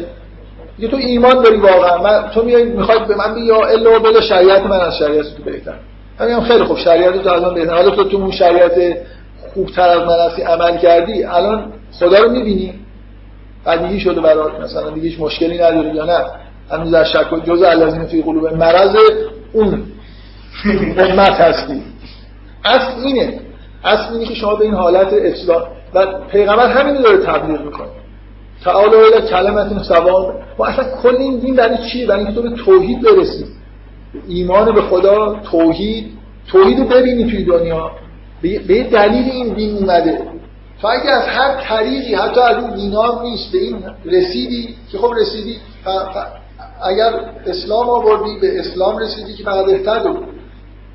اگر نه هم که در زلال مهم نیست که تو به شریعت من داری عمل می‌کنی یا شریعت خودت و در زلالی. مهم اینه که به این هدایت می‌رسی یا نمی‌رسی. این این معنیش این نیست که ما سعی باید بکنیم که شریعت خودمون رو تبلیغ دین اسلام رو تبلیغ بکنیم. یعنی که این دین بهتر از اون دین هاست. ولی این, این معنیش اینه که نکته مهم رو فراموش نکنیم که یه آدمی که همین الان در شریعت یهود زندگی می‌کنه و خیلی خوب داره به اون شریعت عمل می‌کنه و به این حالت تسلیمی در مقابل خداوند رسیده هزار بار میلیون ها بار از من مسلمونی که به اون حالت نرسیدم جلوه. بنابراین حالا من برم یقش رو بگیرم یا بکشمش. که تو مثلا مسلمون نیست یعنی به این شریعت یه جوری تناقض آمیزه قرار بوده که دعوت اسلام اینجوری باشه. دعوت به اون معنویتی که در همه ادیان بود و اصلا کمتر چیزی تو قرآن شما پیدا می‌کنید که اینقدر روش تاکید شده باشه. که هر کسی ایمان داشته باشه عمل صالح انجام بده خدا میپذیره. هیچ مهم نیست که این عمل صالحش رو از طریق البته چون این ببینید این شما انتظار دارید الذین فی قلوب مرض این حرفا رو قبول کنن. قبول نباید. انتظار نباید داشته باشید که در هیچ دینی این حرفا جا بیفته. و در الان مثلا فرض کنید هر چی من از قرآن آیات سریع و روشن بیارم یه روایت هایی درست کردم که معنی های عجیب و غریبی بعضی از این واژه نسبت بدن که این معنی ساده و روشن خودشون نداشته باشه مثلا شما میگید که عمل صالح یا عمل صالح. جز با ولایت علی هیچ عملی صالح نیست. بنابراین خب تموم شد. فقط شیعیان میرن. در حالی که بدیهی که در قرآن عمل صالح رفت به این حرفا نداره. بفهم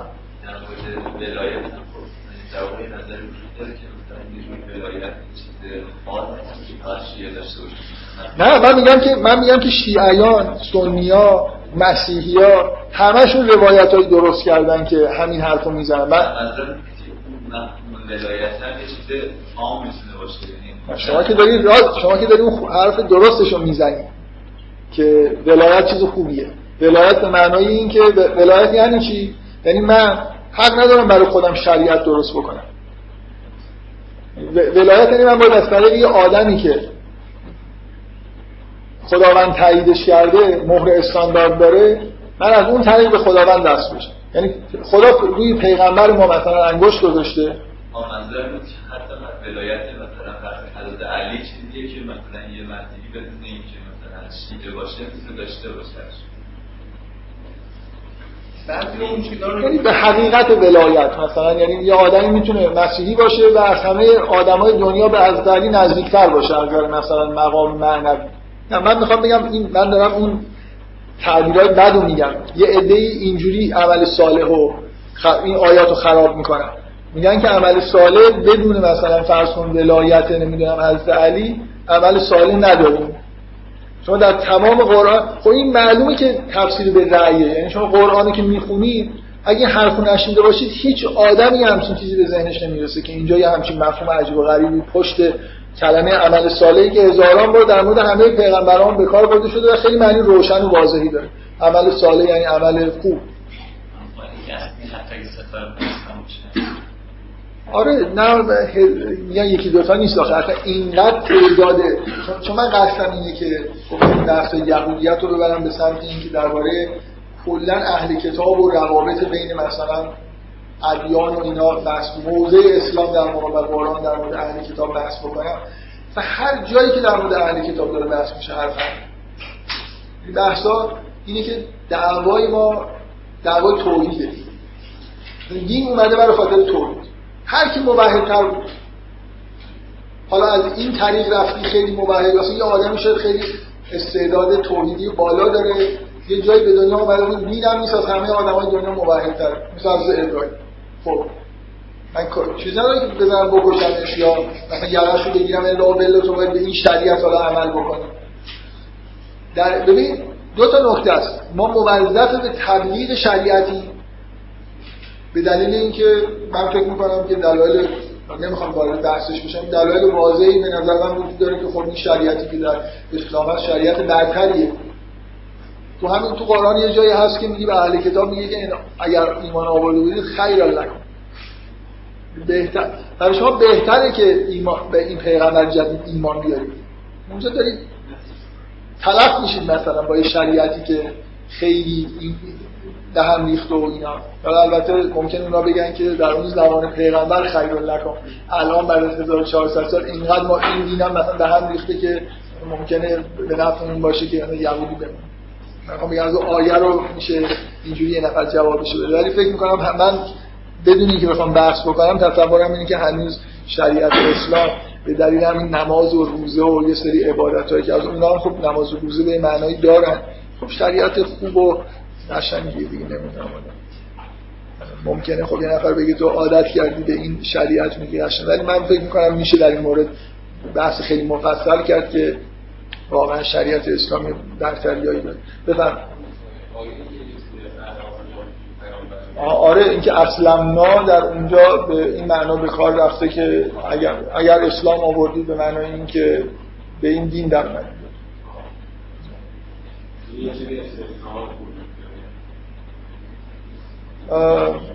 فکر می‌کنم از به اصطلاح چیز چی میگن؟ از سیاق کلام بدیهیه که اینجا منظور اون نیست و اونجا منظور این نیست. این اسلمتم اصلا معنیش این نیست که به اون معنای مثلا اسلام آوردن به معنای چیزش باشه. مثل از ابراهیم شدنش باشه. اینجا هم که واضحه داره اصلا با اهل کتاب صحبت می‌کنه و اونا اومدن مهاجه بکنن. نه دیگه خیلی اونجا هم خیلی واضحه دیگه. این دینه این دلال الاسلام معنیش همین. بعدش هم همین هر اصلا اون آیه قبل از همین آیه است. این آیه این دینه این دلال الاسلام قبل از همین قبل از همین آیه اومد بله؟ بله. یعنی آیه حالا 18 یا 19 است مثلا.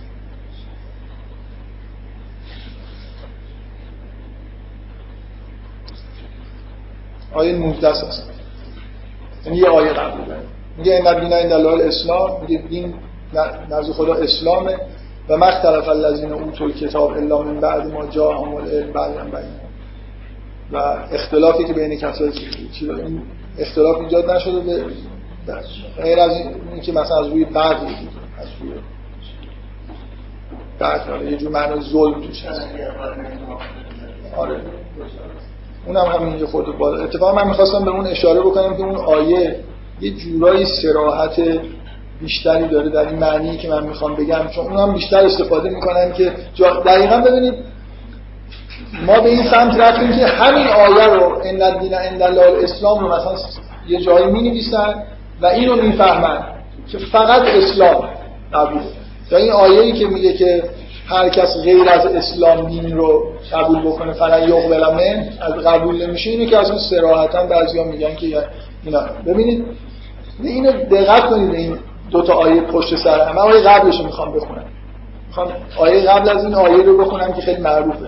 من یب غیر اسلام دینن فقط یقبل من کسی غیر از اسلام دینی داشته باشه ازش قبول نمیشه. و هو فی آخرت خاصه دقت کنید دین هم توی توی کلام قرآن به این معنی نیست که ما میگیم. حرف از این نیست که مسیحیت دینه یهودیت دینه. مثلا دین الملک در چیز اومده. این مجموعه مثلا احکام جزایی مصر رو هم تحت عنوان دین خیلی جا دین به میاد ولی به این معنای این آیه قبل اینه میگه قول آمنا بالله و ما انزل علینا و ما انزل علی ابراهیم و اسماعیل و اسحاق و یعقوب و الاسباط و ما اوتی موسی و عیسی و نبیون من رب و به همه این جریان ایمان آورد. لا نفرق بین احد اصلا فرق نمی‌ذاریم بین این که یه پیامه. اسلام دعوت به اینه که یه پیام بوده در این همه این ادیان. مهم اینه که شما به این ایمان بیارید به این پیام مشترک ایمان بیارید. پیام مشترک توحید پیام مشترک از اخلاقی تسلیم خدا بودن ایمان داشتن به خداست ایمان داشتن به آخرت. لا نفرق و این تعارف نیست. یعنی چیزی که به ما تلقی میشه اینو بگی. لا ن... الان شما نفرق بین احدن هستید یا نیستید؟ فرق می‌ذارید. بابا اونا یهودی هم بدبختن ما مثلا مسلمونیم. آیه اینه که لا نفرق بین احد منهم. از کجا شروع کرده؟ ابراهیم اسماعیل اسحاق یعقوب اسباط موسی عیسی و نبیون من رب بقیه هم گفته. و نحن له مسلمون. و نحن له مسلمون. ما این این مقام اسلامه. من به جایی رسیدم که مسئله این بود که تسلیم خدا بشیم. نحن له مسلمون.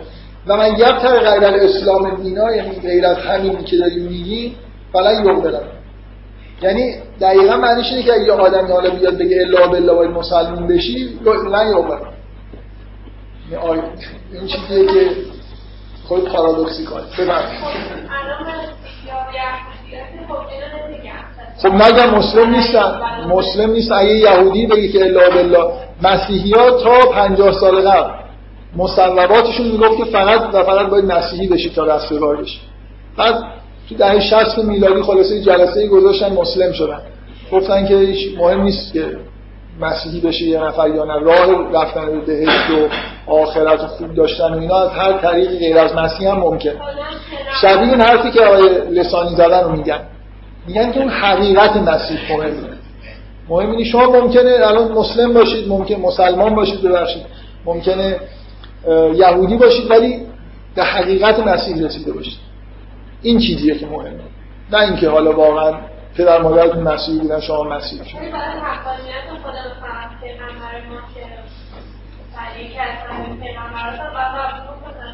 باید قبول کنن که چی؟ نمیفهم باید یعنی پیامبر ما رو به عنوان پیامبر خدا قبول بکنن نه. یا برای هیچ به حقیقت پیامبر حالا آدم اناد دارید شما حقایق روشن رو نمی‌خواید بپذیرید. این یه که شما اینجوری که نگاه بکنید اون وقتی که مسائل جغرافیا و اینا هم به نظر من منتفی یعنی الان من بین شیعیان مسلم می‌تونم پیدا کنم بین ها می‌تونم پیدا بکنم. و این مسئله ای که اینقدر در روش حساسن که همه آ... انگار که همه آدما که به دنیا میان موظفن یه بخش عمده از عمر خودشونو بذارن دین شناسی کار کنن تا اون بهترین دین رو پیدا بکنن. این اینجور اعتقادات که در قرآن تبلیغ میشه واقعا اینه که شاید به نفع یه نفر باشه. من اون چیزی که میگم تردید دارم الان یه آدمی در مثلا دین یهود در دین مسیحیت به دنیا اومده به نوجوانی رسیده و یه جوری شور عرفانی داره. اصلا می‌خواد بره این راه. اگه معطل بکنه ده سال بشینه درباره بهترین دین تحقیق بکنه کتاب بخونه اصلا چی میگن؟ این تذهبری حکم. یه چیزی که در قرآن اومده یه باد موافق داره میوزه از دست ندید برید یارو میره اصلا می‌رسه به اونجا بعدم به یه جایی می‌رسه ممکنه دیگه براش کاملا شاید هم در این راه مثلا رفت مرد یا نمی‌دونم. من می‌خوام بگم آدمی وجود داره. امکان تحقیق هم داشته تحقیق نکرده. شاید به دلیلی که شور اسلام در وجودش بوده شور تسلیم خدا شدن در وجودش بوده. هیچ اشکالی نداره. من به نظرم میاد که قرآن داره اینو تایید می‌کنه که این همچین چیزی همچین پدیده مشکلی ایجاد نمی‌کنه. قرآن داره تایید می‌کنه که ببینید من واقعا خود گاهی به این چیزهایی که تو قرآن اومده دقت بکنم. مثلا دین مسیح اصلا اینا شریع خداوند بارها این رو تقویش کرده که اینا فرصت پیدا کردن شریعت رو انداختن کنار. نبذه و ظهوره مثلا تا مسیح اومد یه تخفیفایی داد یه دفعه فشار بهش اومده یه کل شریعت رو انداختن.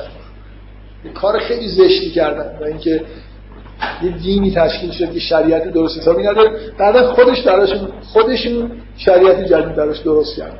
بعضی مدتی احساس کردن که خب نمیشه بدون شریعت شریعت من در آوردی درست کردن. ببین در زمان پیغمبر ما 600 سال از این ماجراها از ظهور حضرت مسیح گذشته و هزار خورده از حضرت موسی گذشته واقعا تجلیلی که خداوند می‌کنه. اینا دینهای به شدت تحریف شدن. اصلا مسیحیت شریعتش یه جورایی به کل باطله. رهبانیتش هم خداوند میگه که اینا خودشون برای خودشون در آوردن. یعنی اصلا جزء چیزایی نبود که ازشون خواست. ولی ببینید چه تجلیلی از این آدما می‌کنه. من یه بار یه نفر می‌گفت این حرفو منم به نظرم حرف نادرستی نیست. که اصلا یکی دو تا از این تجلیلایی که از اهل کتاب تو قرآن از مسلمین نیست. از مسلمین زمان پیغمبر اینقدر خداوند مدح و ستایش نکرده که از اهل کتاب می‌کنه. با همون شریعت تحریف شده چیشون به اینجا رسیدن. دقت می‌کنید؟ میگه که وقتی که اینا قرآن رو میشنوند اشکی از چشمشون جاری میشه. برای اینکه حق رو می‌شناسن. آدمی که اهل حق شد یه جورایی حقایق عالم و دید خب وقتی قرآن میشنوه می‌فهمه که این هر این کلام الان کلام حقه. ولی در قرآن نمیگه که اینا مسلمون شدن. هیچ چیز تاریخی هم ما نداریم که این مسیحیایی که این اوصافشونه رهبانای مسیحی مثلا رهبان مسیحی شما می‌شناسید که اومده باشه مسلمون شده باشه. من نشونم شاید بعضی ولی اینکه اون آدمایی که اون آیات در موردشون هست در حالی که حق رو شناختن اومدن مسلمون شدن یعنی اومدن جزء یا نه راه خودشون رو گرفتن رفتن. شاید یه روز از مدینه رد می‌شدن قرآن رو شنیدن و یه جورایی فهمیدن که اینجا اتفاقی افتاد این آیات آیات خداست. ولی رسیده دیگه جزو اون مسلمینه حالا به شریعت خودش هم. یه آدم 60 ساله ای که به شریعت خون کرده من شک دارم به نفعش باشه از نظر معنوی که بیاد شریعت خودش رو عوض بکنه عربی یاد بگیره که زبان یعنی اگه آدمی تو اون حالت وصل باشه شاید این کارا براش مضر باشه. من نمی‌دونم من میگم خود شک دارم در اینکه یه آدمی که حقیقت اسلام رو درک می‌کنه لزوما باید بیاد شریعت جدید رو برای اینکه بهتره بپذیره. اینا من مدام تاکید می‌کنم این معنیش نیست که ما کاهلی که در طی این سالها کردیم این تنها کاری که مسلمان ها برای تبلیغ دین اسلام کردن این بوده که حمله کردن و سعی کردن که طرف قانع بکنن که این شریعت از شریعت شما بهتر. ما چندان فعالیت علمی مشروعی برای اینکه شریعت خودمون رو برتریش نشون بدیم نکردیم. برای اینکه خب من فعالیت مشروع یعنی چی؟ یعنی من بیام یه بحثای خیلی دقیق و خوبی را بندازم. حالا مثلا با استفاده الان در قرن 21 با استفاده از علم روانشناسی. این شریعت بهتر اثر می‌ذاره. این سبک روزه گرفتن این محاسن داره. مال شما خوب نیست. من زیاد بالا ندیدم. برای اینکه اصولا دیگه نسخ شده می‌دونم. یه جورایی وقتی میشه طرف نمی‌دونم وقتی یه راه دیگه خیلی ساده تری هست مثلا حمله بکنی و طرف سریعتر هم نتیجه میدی اینجور حالا بریم. صد سال کتاب بنویسی. اصلا فعالیتش مسلمان ها به اون صورت من ندیدم کرده باشن. یعنی یه جور دینشناسی تطبیقی به هدف این که برتری شریعت اسلام رو ثابت کنن یه چیزی هم یه کمی خب حتی در واقع مثلا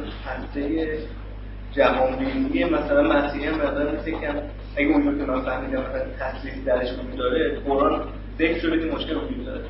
و این مثلا چیز توجیه نمی‌کنه اون تلاش خیلی جدی و چون اون آدمه داره چیزی می‌خواد با این کنار یعنی مثلا مانع رشدش نمیشه. فکر کنم در مورد مسیحیت که اصولا اینا به دلیل اینکه شریعتشون چندان شریعت الهی نیست بیشتر شد برای یهودی هاست که باید در مورد شریعت بحث کرد باشه. چون دینشون هم همه شریعت. در مورد مسیحی ها واقعا به نظر من هم گیر اصلی تسلیس و عقاید عجب و غریبی که پیدا کردن بود من کمتر می‌بینم که مسلمان این کار کرده باشه. این خیلی نکته مهمیه. شما چند درصد آیات و قرآن مثلا در خدمت اینه که به اونا بگه که دارید اشتباه می‌کنید. این نیست اونه بحث با اهل کتابه کمتر مسلمان رفتن این آیات رو ادامه دادن. دو تا آیه‌ای که می‌گفت که مثلا اگه بهتون حمله شد دفاع بکن اونا رو خیلی بهش توجه کردن چی؟ آره بعد اون که باز آیه جنگ نیست. آیه بازدارندگیه یعنی کاری بکنید که بهتون حمله نشه. ولی من چون این بحثی رو دارم شروع می‌کنم که همینه دیگه. یعنی این مواجهه قرآن با اهل کتاب. به عنوان ادیانی که مورد پذیرش هم به معنا ولی حالا هزار یه جور بحث باشون داره. بحث سر چیه؟ بحث سر اینه که چرا دقیقا نکته که پیش اومده این یه دین خالص اونا ادیان تحریف شدن. حالا یه دین خالص تر و تازه اومده که هنوز تحریف نشده. مخالفترین آدم ها اونا هستن. مثل جریان مسیح در مقابل علمای یهود. به نظر می‌رسه که خب دین یهود خب مثلا با رومیا علمای یهود خیلی احساس بهتری داشتن سازش داشتن. تا با این آدمی که داشت لب کلام دوباره حرف موسا رو تکرار اینقدر دور شده بودن از حقیقت. چون چیزن دیگه اینا؟ این الذین فی قلوب مرض همونطوری که تو این آیات بحثشون رو می‌بینید اینا آدمایی هستن که به شدت ادعا دارن. ادعای ایمان دارن و غیر خودشون رو صفیح می‌دونن. یعنی ایمان همینی که من دارم. مفسد فلردن ولی احساس مصلح بودن می‌کنن بنابراین وقتی کسی میاد ایمان واقعی داره اینا به شدت ضدشن اتفاقی در مورد اسلام افتاده مثلا همین. الان اسلام اومده همه هر مدام تاکید می‌کنه که این مصدق اون چیزی که من چیزی شما میگید توحید می‌گفتید که خب این توحید. ما هم داریم همین میگیم. یعنی پیام همون پیامه. ولی دقیقا وقتی که قرنها گذشته یهودیت مثل دکون شده. طرف احساسش نسبت به اسلام اینه که یه نفر اومده واقعا بیشترین احساسی که دارم اینه. یکی اومده جلوی دکون من دکون زده یه عده که می‌تونن بالقوه موحد بشن به معنای یهودی رفتن مثلا فرض کن اونجا. حالا خوبه که یهودی ها اصولا اهل تبلیغ و چیز نبودن که غیر بنی اسرائیل جذب بکنن. ولی کاملا احساس می‌کنن که رقیب پیدا کردن. دوست دارن که خودشون چون فکر می‌کنن که یهودی ها به اینجا رسیدن که خداوند ما رو برای پیاده کردن مثلا شریعت ما رو برای اطلاع کلمه توحید و اقامه توحید در جهان برگزیده و حسودیشون میشه اصلا. اینکه اگه خدا یه قوم دیگه مگه خدا به بنی اسرائیل هیچ این حرف زد؟ که مثلا براشون جز معاهداتشون این بود که من بعدا هیچ قوم دیگه رو انتخاب نمی‌کنم. والا هیچ وقت همچین حرفی نزد. معاهده ظاهرا اینطوری در تورات اومده اینه. خود خودشون حالا معلوم نیست چقدر راست باشه اینه که شما بیاید این چیزها رو عمل بکنید اون سرزمین رو ما به شما به شما وعده میدیم. و خداوند اینجوری چیز کرده بهشون. اعلام پشتیبانی کرده ازشون که به ازای عمل کردن به شریعت و تأکید روی توحید به عنوان یه قوم موحد خداوند به شما در این دنیا وعده داده که سرزمین مال شماست و خداوند هم از شما پشتیبانی می‌کنه به طور کلی. اگه موحد باشید به شریعت به جزئیات شریعت عمل بکنید. هیچ چیزی در این معاهده ذکر نشده که بعدش خدا اون ور دنیا قوم دیگه ای رو انتخاب نکنه. ولی اصلا اینا یه حالت حسادت دیگه. یعنی یه قوم جدید خدا رفته با اینا مال مثلا و بعد از طریق این با ما داره حرف می‌زنه. این دیگه خیلی واقعا زایه است که مثلا از طریق تو قرآن به بنی اسرائیل خدا داره پیام غیر مستقیم میده. این دیگه اصلا قابل بعد مخصوصا اینکه مسیح هم که بزرگترین دشمن یهودیت حساب میشه توی دنیا چیز دیگه اونم تو قرآن خیلی ازش تجویز شده که این خودش برای یهودی ها قابل این نکته اینه که به نظر میاد که پیام اسلام خیلی پیام وحدت بخشیه ولی اونا نمیپذیرن. اونا نمیپذیرن برای اینکه اصلا این حرفا رو قبول ندارن یه جوری. من من الان علت این باید میگم که شاید مسیحی ها مثلا وضعشون بهتر باشه الان پیام مشابه همین پیامی که من دارم میگم توی علمای مسیحیت یه عده طرفدارش با اینکه اسلامی دین بعد از مسیحیت بیایم بپذیریمش. به این معنا که بگیم که به این معنا منشه من یه بار این حرف سر کلاس زدم. که اون آدمای روشنفکر علمای مسیحی که آدمای خیلی صلح طلبی و دوست دارن که ادیان رو با هم متحد بکنن میگن ما مسلمان ها رو به این معنا میپذیریم که بالاخره چون اسماعیل فرزند ابراهیم بوده بنابراین دین ابراهیم در جزیرت العرب مونده بود و این چیزی که پیامبر در واقع کاری که انجام داد احیای دین ابراهیم بوده. بعضی از خرافات ازش حذف کرده. بنابراین دین اسلام به این معنا حتی اگر به پیغمبر ما وحی نشده باشه دین اسلام به این معنای منشأ الهی داره. چون وصل میشه به حضرت ابراهیم. این راهیه که در واقع یه از مسیحا دارن طی می‌کنن برای اینکه بین همه ادیان ابراهیمی حتی مسلمان ها رو هم مثلا وارد کار بکنن و حرف اینو بزنن که ما حرفمون مثلا یکی رو بیایم با هم دیگه رو مشترکات صحبت بکنیم و این حرف مدام کنفرانس می‌ذارن جلسه می‌ذارن. بکنم اخلالگرای اون جلسات مسلمان. قبول ندارن این حرف باید همه باید مسلمان بشن. فعلا تا کلا خیلی شرکت نمی‌کنن تو این جلسات این مسلمان. فکر کنم اقلیت اکثرا مسیحی ها شرکت می‌کنن. یهودیان بعضیا میرن و مسلمان ها یه بار می‌دونم که از طرف جمهوری اسلامی هیئتی رفت توی یکی از این جلسات شرکت کردن. برای خیلی نزدیک به اون چیزی که ایدئاله. یعنی ما بیایم روی محتواها روی توحید روی اون چیزی که اصله در واقع تاکید بکنیم رسیدیم به اون قسمت های غیر محترمانهش من هنوز خب خیلی چیزا رو نگفتم. اصلا این دقیقا مقدمه این جلسه بود که بعد برم سراغ ادامه اون آیات. از اولش هم احساس این بود که خیلی طول بکشم اشکال نداره. بذارید حالا من خود ادامه بدم. بارها این مسئله رو مطرح کرده بودم. دلم می‌خواست که یه بار خیلی مفصل در موردش صحبت بکنم چون فکر می‌کنم گاهی لب کلام شده. اون مسئله اینکه اینکه این آیه به این معنا باشه. من یبتغی غیر الاسلام دینن فلن یقبلن اگه اسلام تو این آیه به همون معنایی باشه که تو قبلش توصیف شده. یعنی ایمان کلی به همه پیام مشترک همه ادیان. اگه این آیه رو حالا یه در عکس بفهمن یعنی اسلام رو دین اسم این دین بگیرن و بگن که غیر از اسم این آیه داره میگه. چقدر 180 درجه فرق که من میگم که تو هر جایی به دنیا بیای و فکر می‌کنم که روی کرده اکثریت اینه دیگه. در سنیا که همه از روز اول با همین دنیا اتمام حجت کردن همین خلفای اول. کلا دیگه چیز دیگه جنگ موضوع چیز نیست. یعنی هیچ کدومتون مشروعیت نداری. مشرک نمی‌دونم اهل کتاب و اینا همه رو گفتن کفار. و بر علیه همشون هم اعلام جنگ کردن. شیعیان هم والا تا سه چهار قرن مقاومت کردن. بعدش به نظر میاد دیگه موافقت کردن دیگه. حالا تو جنگ شرکت می‌کردن یعنی ولی فتواش وارد فقه شیعه هم شد. که یه جورایی مثلا با اهل کتاب هم میشه به این معنا جنگی. در حالی که شیعیان اگه اشتباه نکنم حتی حمله کردن به کفار به معنای واقعی کلمه رو قبول نداشتن در دو سه قرن اول چون هیچ روایت و حدیثی تو اینو تایید بکنه وجود نداشت و بعدا حالا به هر یه جوری من اینو اونقدر متخصص نیستم یه جای خوندم دارم.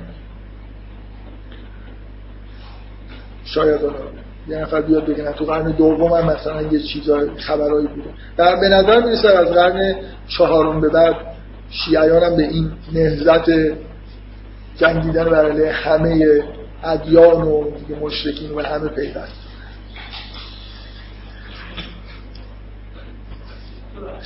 یه لحظه بذارید من یه چیزی پیدا بکنم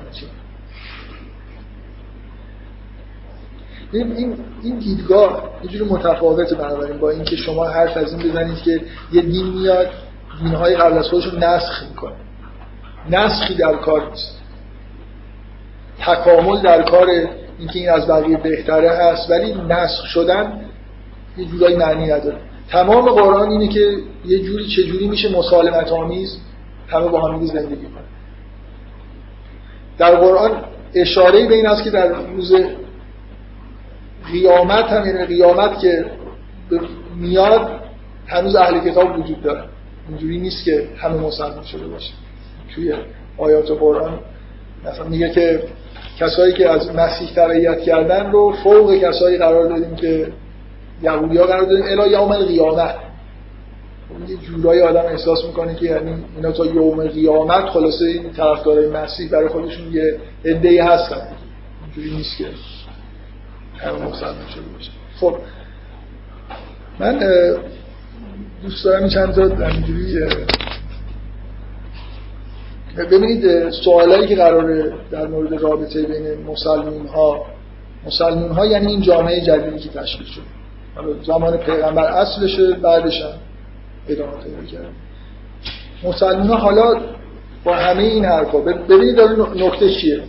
نکته اینه که واقعیت اینه که جامعه های یهودی و مسیحی حداقل در زمان پیغمبر که تو قرن بیستم یه خورده یه آدم روشن فکر پیدا شدن حرف دیگه دارن می‌زنن بین مسیحی ها اونا مطلقا مسلمان رو مشروع نمی‌کنن. دشمنی دارن.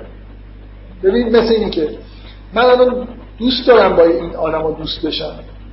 ولی اونا منو پیرو شیطان حالا چی کار باید بکنم؟ عاقلانه ببینید من همش حرفم اینه که به اینجا برسیم. که خلاصه ما چه چه برخوردی باید داشته باشیم با اهل کتاب؟ چه برخوردی باید داشته باشیم؟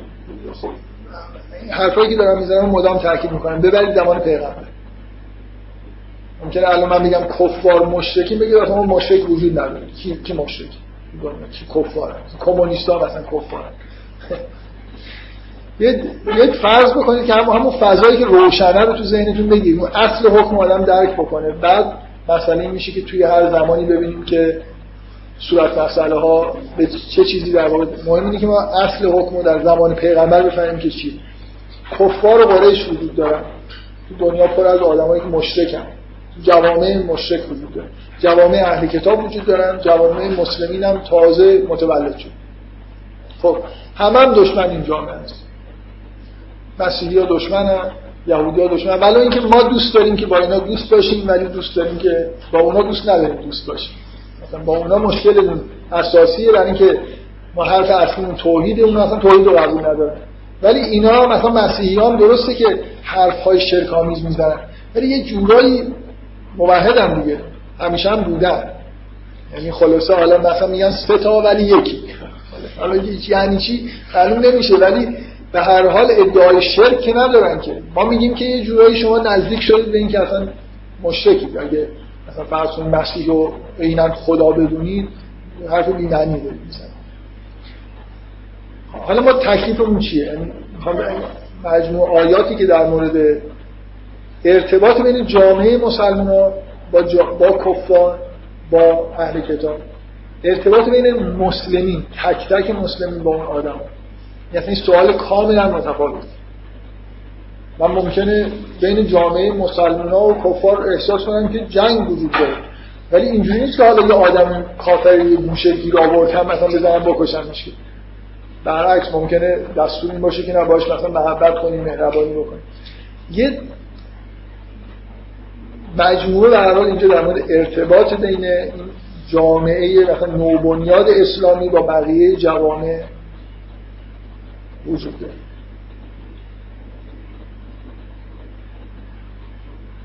به اضافه یه نکته دیگه من می‌خوام اشاره بکنم. خود نزدیکتر بشم به موضوع.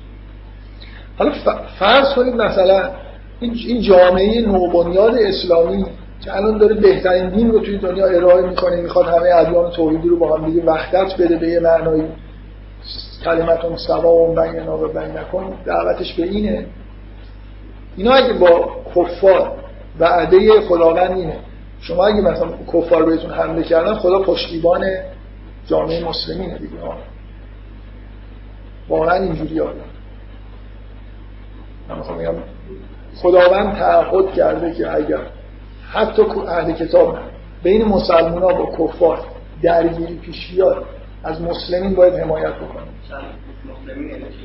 یعنی از جامعه اسلامی نوبنیاد حتی زمان پیغمبر. چه برسه بعد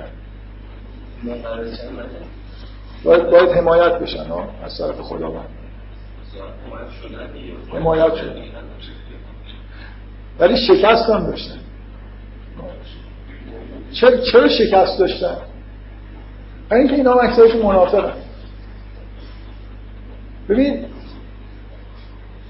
من, من می‌خوام یعنی جامعه که تشکیل دادی خداوند ابراهیم رو تو آتش هم که می‌خوام بندازن نمیشه. این تمام مردم دنیا هم جمع بشن نمی‌تونن ابراهیم آسیب بزن خدا ازش پشتیبانی می‌کنه. اگه چهار تا آدم آدم واقعا صالح مومن اطراف لوط جمع شدن اطراف پیغمبری جمع شدن هیچ کی با اینا هیچ کاری نمی‌تونه اینا اون اصلا. ولی جامعه اسلامی حتی در زمان پیغمبر خدا چه تعهدی داره که اینا اینا اینا در واقع یه جوری از اون بالا که نگاه می‌کنه خدا اینا هم کافرن دیگه. اینا هم کافر اینا یه تعدادشون مسلمن.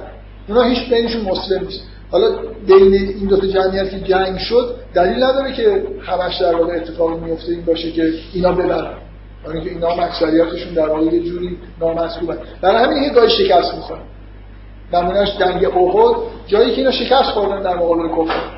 چرا شکست خوردن؟ برای اینکه در واقع یه جوری کار دست اونایی افتاد که جزو منافقین بودن دیگه.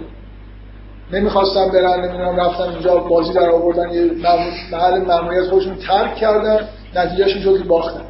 تو متوجه شدی؟ تو من دارم مقدمات بحث در مورد آل عمران رو جزی از که این بحثا موضوع آل عمران اصولا اینه. حالا مثل اینکه سوره بقره تموم شد جامعه دینی تشکیل شده. حالا در مورد جامعه دینی و بقیه جوامعی که وجود داره. نصفش تقریبا بحث کردن در مورد اینه که در مقابل اهل کتاب چه فردی چه عمومی یه جورایی به اضافه این که بحثای مفصل در مورد منافقین و تأثیری که منافقین می‌ذارن که حتی تو جنگی در مقابل کفار نیمه دوم یه جوری مربوط تو جنگ احد جایی که مسلمان ها مستقیما با کفار مواجه شدن. من اگه در یک کلام بخوام بگم شاید بشه گفت سوره آل عمران در مورد مواجهه جامعه دینی مسلمان هاست با بقیه جوان. از اولش یه آیه هست که میگه که یه اشاره می‌کنه به چیز به جنگ بدر. جایی که دو تا گروه به هم میگه رسیدن. که نشانه ای برای شماست.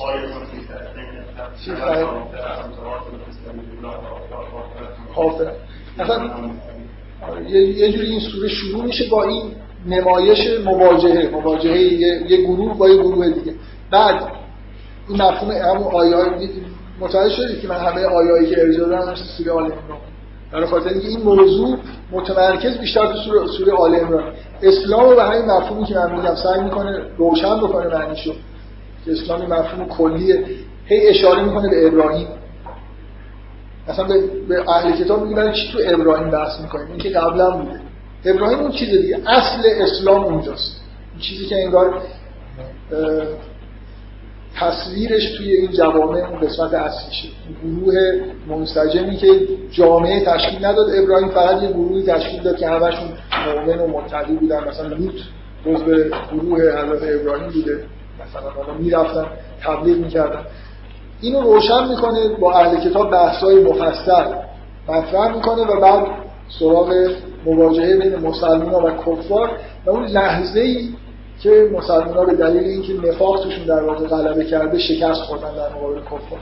این تقریبا نصف سوره از یه جایی به بعد این نشانه های خیلی روشنی از داره کلامی هم توش وجود داره. بحث درباره جنگ احد و اینکه چرا شکست خوردید و کلا در مورد روابط بین حتی آدم روابط بین آدم مؤمن با اهل کتاب با منافقای داخل جامعه با فردی. روابط فردی هم یه آیاتی توی این سوره است کلا موضوع اینه که بعد از تشکیل جامعه دینی حالا این پیچیدگی های شدیدی که بود. سوره آل عمران خود پیچیده است.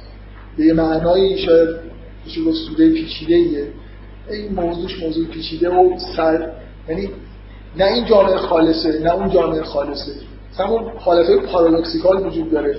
ما قراره که یه چیز معنوی داریم میگیم متحد داریم می‌کنیم ولی بعد خودمون یه دین جدیدی کنار اونا قرار گرفتیم. یه پیچیدگی هایی وجود داره که راحت نمیشه سرترش رو جمع کرد. در همین سوره هم خیلی سوره روشنی نیست که شما بخواید بگید که الان دقیقا این بحث از اونجا شروع شده تا اونجا پیدا حداقل دو تا پارچه دو پارچه است سوره. موضوع اهل کتاب تقریبا تو نیمه اول بیشتر اومده. موضوع مواجهه با کفار تو نیمه دومشه. حالا من برای دارم مقدمات رو چون فکر کردم احساس کردم که اگه مقدمات نگم بازم ممکن نخونید قبل از این جلسه. من احساسم اینه جلسه بعد یا جلسه بعد نه دو جلسه سه جلسه بعد در مورد آل عمران صحبت یه مقدماتی گفتم که البته به این آیات هم اینجوری ربطش دارن من یه بار توی جلسات کلاس المپیاد به من گفتن که یه سوال اینجوری داریم توی امتحان چیزشون امتحان مثلا هفتگیشون یا نهاییشون. گفتن تو این موضوع گفتی توی کلاسات یاد گفتم نه من این موضوع رو درس من نبود. گفتم من این جلسه آخرم. خب اینو یه جوری بگو. من برم بگم یه چیز قرار در مورد فلان بحث بکنم. بعد برم چیز بگم. می‌فهمن که این سوالات امتحان داره. باید از من میدن جلسه آخر فردا امتحان. خلاصه خود فکر کردم باور یه جوری گفتم که خودم هم باورم شد. این جزء همون درس. حالا الان هم شما باورتون شد که این چیزایی که من دارم میگم در حول هوش همین سورای آل ولی واقعا مربوط آل عمران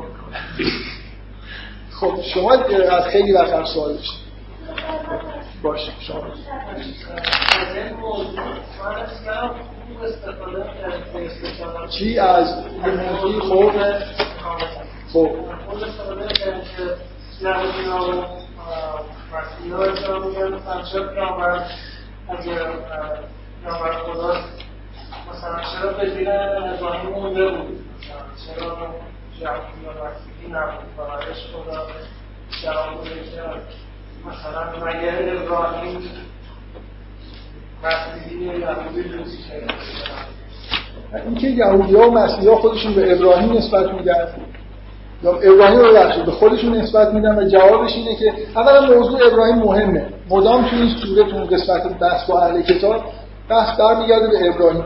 اگه ابراهیم اون چیز اصلیه که ما قرار بهش برسیم اون هسته مرکزیه چیز مشابه ابراهیم. و این آیه دقیقا توی قرآن هست تو همین سوره آل عمران. میگه که لاغر برای زمان پیغمبر. میگه که نزدیکترین کسا به ابراهیم همون گروه خودشن و این آدمایی که به این پیغمبر ایمان آوردن. این بحثیه که در مورد اینکه ابراهیم می‌خوان مال خودشون بکنن.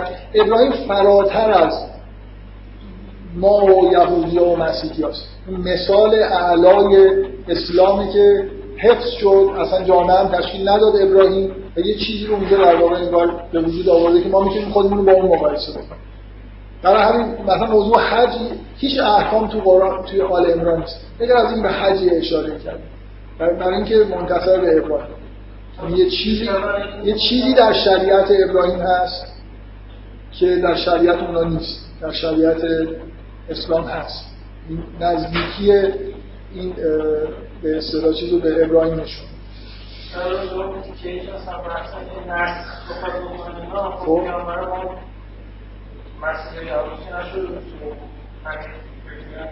آها منظورت اینه که قبل از اینکه وحی بشه به پیغمبر پیغمبر مسیحی و یهودی نبوده. خب. آها. آها. ایشون داره یه استدلالی می‌کنه با تاریخ زندگی پیغمبر که اون ایده ای که یه دین میاد میرای قبل نقص می‌کنه رو منتفی منظورتون اینه. که اگر دین زمان پیغمبر مسیحیت بود یعنی برای خب پیغمبر باید مسیحی باشه. قبل از اینکه بهش وحی شده در حالی نیست. و قرآن هم صراحتا میگه که اصدارشون اینه که خب نبوده. اینجوری در تاریخ هم اینجوریه که با خنفا بیشتر. به نظر میاد شریعت خاصی هم پیروی نمی‌کنه.